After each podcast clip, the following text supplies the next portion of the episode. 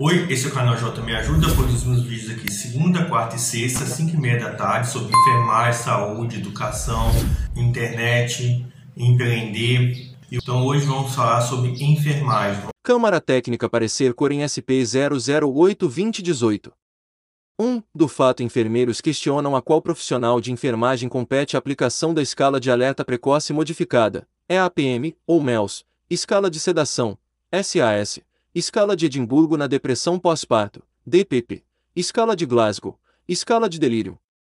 2. Da fundamentação e análise à escala de alerta precoce modificada, EAPM, ou MELS em inglês, é uma escala baseada em parâmetros simples que indicam quão desviado dos parâmetros fisiológicos um paciente pode estar.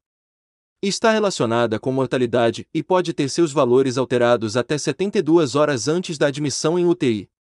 Não substitui o julgamento clínico, mas funciona como sinal de alerta e pode direcionar mais precocemente a atenção.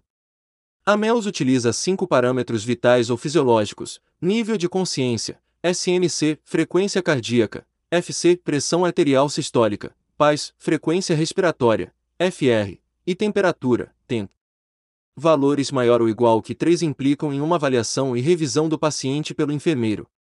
A escala de MELS é uma ferramenta cujo objetivo é facilitar a comunicação ementa, aplicação de escalas, EAPM MELS, SAS, Edimburgo, Glasgow, Delirium, por profissionais de enfermagem entre as equipes de enfermagem e médica quando a deterioração do estado do paciente se torna aparente no gráfico de observações. Nesta situação, quando necessário, a possibilidade de intervenção precoce, de modo a evitar a transferência do paciente para unidades de cuidados intensivos e, ainda, caso a transferência seja inevitável, garantir que ocorra sem demora. Rocha, Neves, Viegas, 2016. De acordo com a pontuação alcançada nessa escala, há necessidade de avaliação do enfermeiro. A administração de analgesia e sedação em unidade de terapia intensiva, UTI, é feita para melhorar o conforto e a segurança dos pacientes. Porém, a administração contínua de sedativos prolonga o tempo de ventilação mecânica e a permanência em UTI. Esses efeitos adversos podem ser reduzidos mediante a definição clara dos objetivos em associação com um protocolo de sedação, Namigar et al., 2017. As escalas de sedação ou Sedation Agitation Scale, SAS, são utilizadas para direcionar os protocolos de sedação em unidades de terapia intensiva, sendo apenas uma das etapas da avaliação do paciente. Segundo Mendes et al., 2008, o score para avaliação do nível de sedação mais utilizado atualmente, foi proposto por Hansa e Alameda em 1974 e baseia-se em critérios puramente clínicos para classificar o nível de sedação, seguindo a numeração de 1 a 6 para graduar de ansiedade, agitação ou ambas, até como irresponsivo. Por suas características, o score de Ramsay aproxima-se do ideal esperado para uma escala de sedação. As definições são simples e intuitivas, o que garante um fácil aprendizado, pode ser aplicado à beira do leito de forma simples e rápida, e possui sensibilidade e especificidade suficientes para ser considerado padrão de referência entre os scores de sedação existentes. As escalas de avaliação de sedação, agitação e ou despertar do doente crítico devem ser aplicadas pelo enfermeiro devido à necessidade de cuidados de maior complexidade técnica perante o resultado obtido. A escala de depressão pós-natal de Edimburgo, Edimburgo Postnatal Depression Scale, EPDS, é um dos instrumentos de triagem mais utilizados para a facilitação da identificação e tratamento dos quadros de depressão pós-parto, DPP. Desde seu desenvolvimento, a EPDS foi adaptado e validado em diversos países, incluindo o Brasil. É uma escala auto-aplicável, constando de 10 itens, divididos em quatro níveis de graduação, 0 a 3. A EPDS mede a presença e intensidade de sintomas depressivos nos últimos sete dias. Sua aplicação é rápida e simples, podendo ser utilizada por profissionais da área de saúde. Figueira, et al., 2009. A escala de coma de Glasgow, SG, define o nível de consciência mediante a observação do comportamento, baseando-se em um valor numérico. É o sistema de pontuação mais utilizado internacionalmente para avaliação de pacientes comatosos em cuidados intensivos. Desenvolvida por Teasdale Gennett, 1974, na Universidade de Glasgow, foi criada para padronizar as observações clínicas de adultos com TCE em estado grave, com alterações da consciência. A escala de coma de Glasgow foi elaborada para propor uma análise da clínica e do nível de consciência de cada indivíduo relacionando a possibilidade da avaliação com o dano cerebral, sendo sua aplicação rápida, de fácil compreensão e permitindo a concordância entre os avaliadores. Apesar da importância das escalas, deve-se levar em consideração que instrumentos para avaliar algo tão complexo quanto o nível de consciência apresentam limitações, as quais devem ser evidenciadas, como a discordância no score de um mesmo paciente que ocorre quando a escala é aplicada por diferentes profissionais, ou, ainda, o fato de que as escalas analisam vários parâmetros e apresentam como resultado final um score total formado pela soma dos mesmos. Consequentemente, um mesmo score total pode refletir situações clínicas distintas, que devem ser interpretadas pelos profissionais que a aplicam, sendo necessária a realização de um minucioso exame físico. Outro fato a ser considerado é que os itens de uma escala e sua valoração não podem refletir de forma fidedigna, em todas as situações, as funções alteradas relativas à consciência. Sugiura et al., 1992. O delírio constitui uma alteração neuropsiquiátrica aguda ou subaguda, que afeta a consciência. Geralmente, está acompanhado por algum grau de distúrbio do estado de despertar. Apresenta manifestações, tais como diminuição da atenção e alterações secundárias das funções cognitivas, entre elas percepção, memória, orientação e raciocínio, além de comprometimento do ciclo sono-vigília e transtornos emocionais, depressão, ansiedade, medo, irritabilidade, euforia, apatia. Carvalho et al., 2013. O monitoramento do delírio é realizado utilizando ferramentas para medir a qualidade e profundidade da sedação, respectivamente em pacientes adultos em ambientes de terapia intensiva. O método de avaliação de confusão para unidades de terapia intensiva, Confusion Assessment Method for ICU, CAN-ICU e a escala de sedação-agitação, Sedation Agitation Scale SAS, descrita anteriormente, são amplamente utilizadas para esse fim. Em 1980, a ferramenta denominada Confusion Assessment Method for Intensive Care Unit, CAN-ICU, surgiu como uma estratégia de diagnóstico do delírio. Em 2001, Confusion Assessment Method for ICU, CAMICU, foi adaptada para avaliação de pacientes graves intubados, sob VM UTI.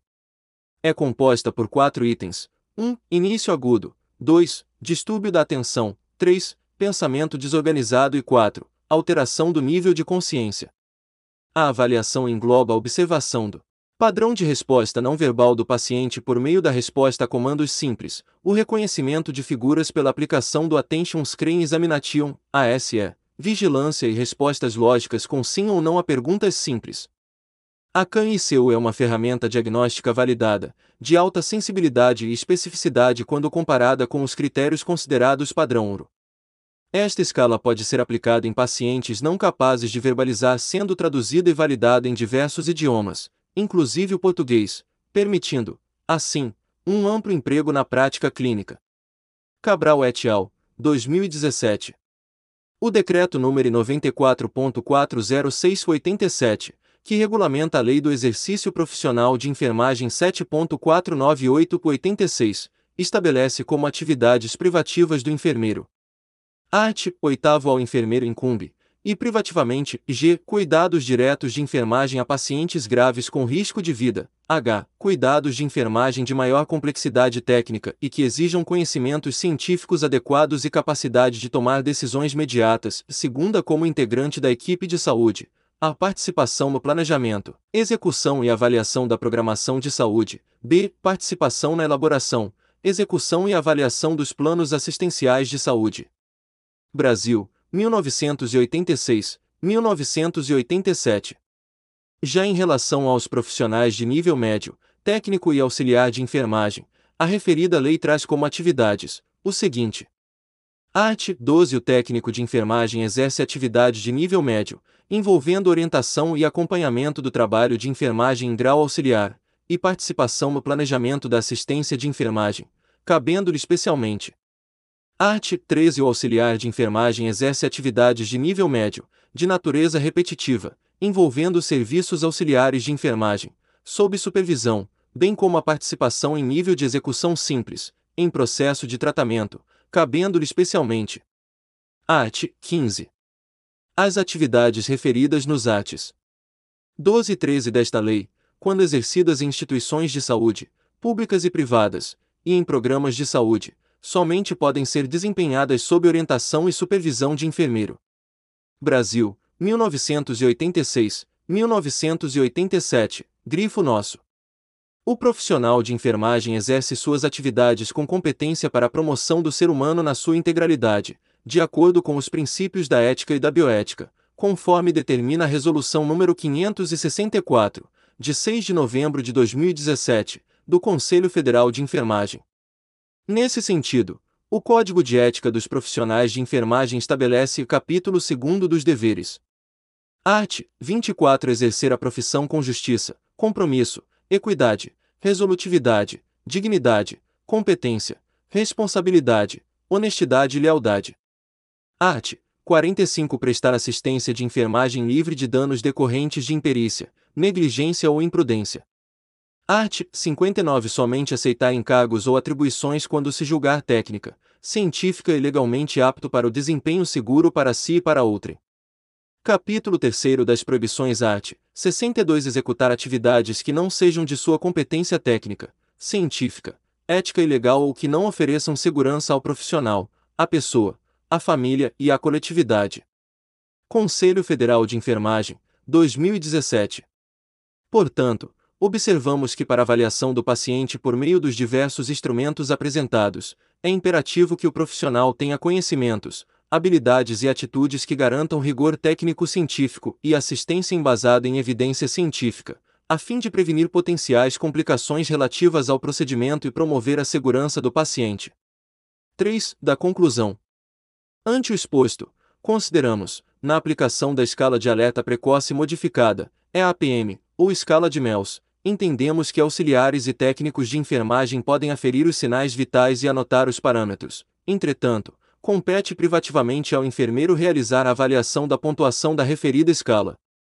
As escalas de avaliação de sedação, agitação e ou despertar do doente crítico devem ser aplicadas privativamente pelo enfermeiro, no âmbito da equipe de enfermagem, devido à necessidade da assistência de acordo com o resultado obtido. A escala de depressão pós-natal de Edimburgo, Edimburgo Postnatal Depression Scale, EPDS, pode ser utilizada pelos profissionais de enfermagem. No âmbito da equipe de enfermagem, apenas o enfermeiro deve aplicar a escala de coma de Glasgow, sendo que o mesmo deverá apresentar conhecimento e competência técnico-científica para tal.